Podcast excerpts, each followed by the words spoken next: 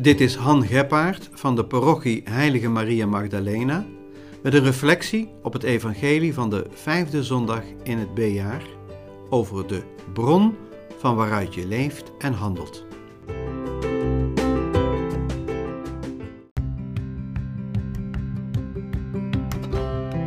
De evangelist Marcus vertelt hoe de eerste dag van Jezus optreden eruit ziet. Die dag begint op Shabbat in de synagoge. De Shabbat is voor de Joden de rustdag. Het is speciale tijd voor God. Ze komen samen in de synagoge, de plek waar de herinnering wordt levend gehouden dat God een bevrijdende God is die ons verlost. Dit is een belangrijke aanwijzing voor het lezen van het evangelie.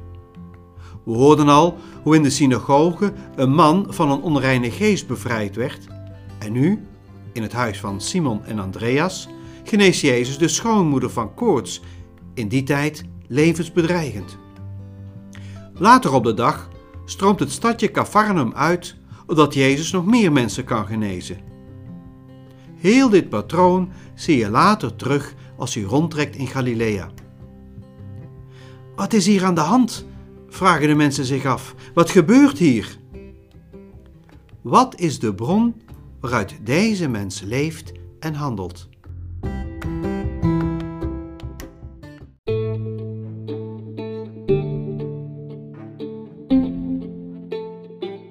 Je denkt dan, Jezus is goed in het leggen van contacten. Hij geeft zoveel vertrouwen dat daar een geneeskrachtige werking van uitgaat. Bovendien, hij is een heel begaafd spreker over God. Wat niet ondenkbaar is, want in de synagoge werd al opgemerkt dat zijn woorden gezag bezitten. Maar vormen deze kwaliteiten dan de bron van Jezus optreden? Een grote begaafdheid in het spreken, in het geneeskundig handelen, in het vertrouwen schenken. Dit alles is heel belangrijk, maar het is niet de bron.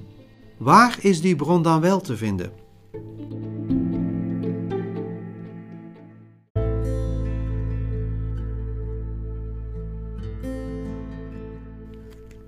Marcus zegt dat Jezus diep in de nacht naar een eenzame plaats gaat om er te bidden. Wat gebeurt er in de vroegte, in de eenzaamheid van de nacht? We raken onze onzekerheden en vaste standpunten kwijt. Dingen verliezen hun contouren. We raken de grijp kwijt. We kunnen niet meer oordelen. Sommigen duiden zo de coronatijd waarin wij nu leven. We worden geconfronteerd met onszelf, naakt en alleen. En juist dan, dan overkomt onze stilte. Dan overkomt ons het verlangen naar de bron. Dan groeit het gebed. Dan ontstaat het gesprek met het geheim van het leven, het gesprek met God. Uit Hem vloeien woorden en daden van bevrijding voort. In ontmoeting met God ontdekken we wie wij zijn en wat onze opdracht is te doen in ons leven. Hier ontstaat genezingskracht. Hier worden we zelf nieuwe mensen die enkel en alleen handelen vanuit het grote geheim van het leven, vanuit God. Jezus leeft vanuit die bron, vanuit God, zijn Vader.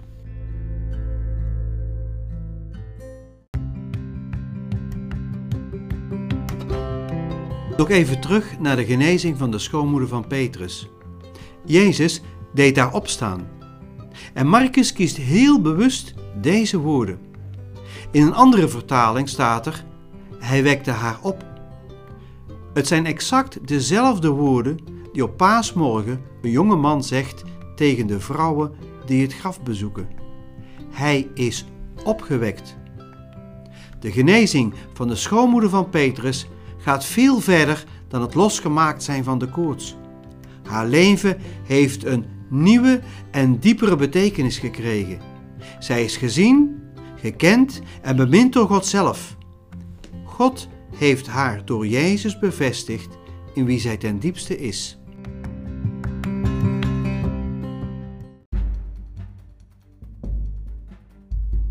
En vervolgens gaat zij bedienen ook dat wordt dus heel bewust gekozen.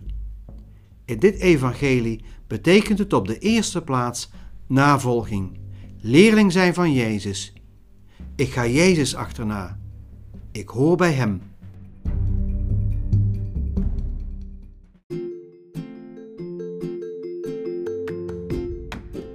Wij mensen hebben allemaal gaven en talenten gekregen die we kunnen inzetten om te werken aan een betere wereld. Maar het zijn slechts instrumenten.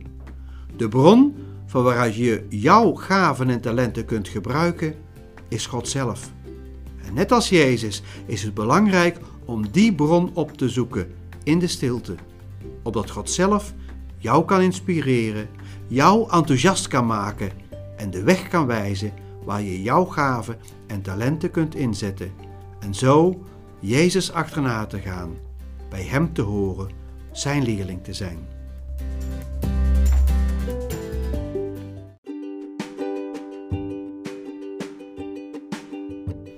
Dit is Han Geppaard over de bron van waaruit je leeft en handelt.